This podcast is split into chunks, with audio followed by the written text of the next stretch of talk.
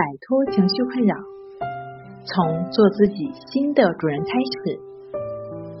大家好，欢迎来到重塑心灵，我是主播心理咨询师刘星。今天要分享的作品是抑郁症的表现该如何治疗。想要了解我们更多更丰富的作品，可以关注我们的微信公众账号。重塑心灵心理康复中心。情绪低落是生活中经常会出现的事情。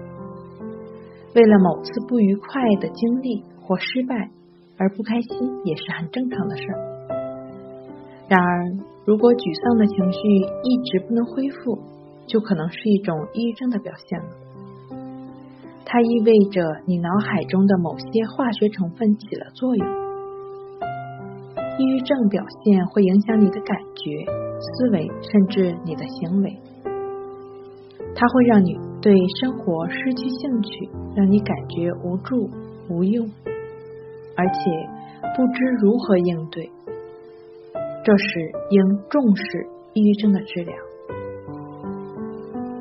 重塑心灵心理康复中心的李洪福老师指出，近年来精神疾病的问题。日趋引起人们的关注。据世界卫生组织报告，每十个人当中就有一人经历过精神或行为障碍。这意味着全世界大约有四点五亿人曾被这一疾病困扰过。每四个家庭中就有一个成员出现过这样或那样的精神障碍问题。到二零二零年，抑郁症。将是全世界除心脏病之外第二位导致残疾和死亡的疾病，因为抑郁症是导致自杀死亡的最主要原因。尽管抑郁症有很高的发病率和严重的危害，但抑郁症的治疗率却很低。由 WHO 牵头的一项全球卫生精神卫生调查显示。即使在发达国家，严重的抑郁症患者接受抑郁症的治疗也只有百分之六十。在发展中国家，接受抑郁症治疗的患者仅有百分之十五。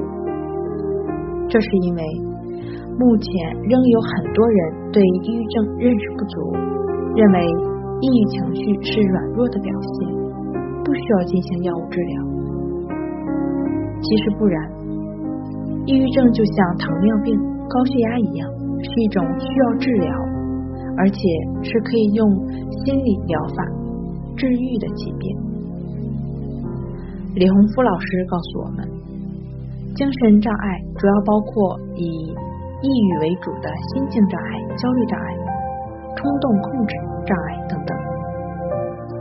以中青年人的发病较多，一些老年病如帕金森。老年痴呆也常伴有抑郁的症状。好了，今天跟大家分享到这儿。这里是我们的重塑心灵。如果你有什么情绪方面的困扰，都可以在微信平台添加幺三六九三零幺七七五零幺三六九三零幺七七五零，即可与专业的咨询师对话。你的情绪，我来解决。那我们下期节目再见。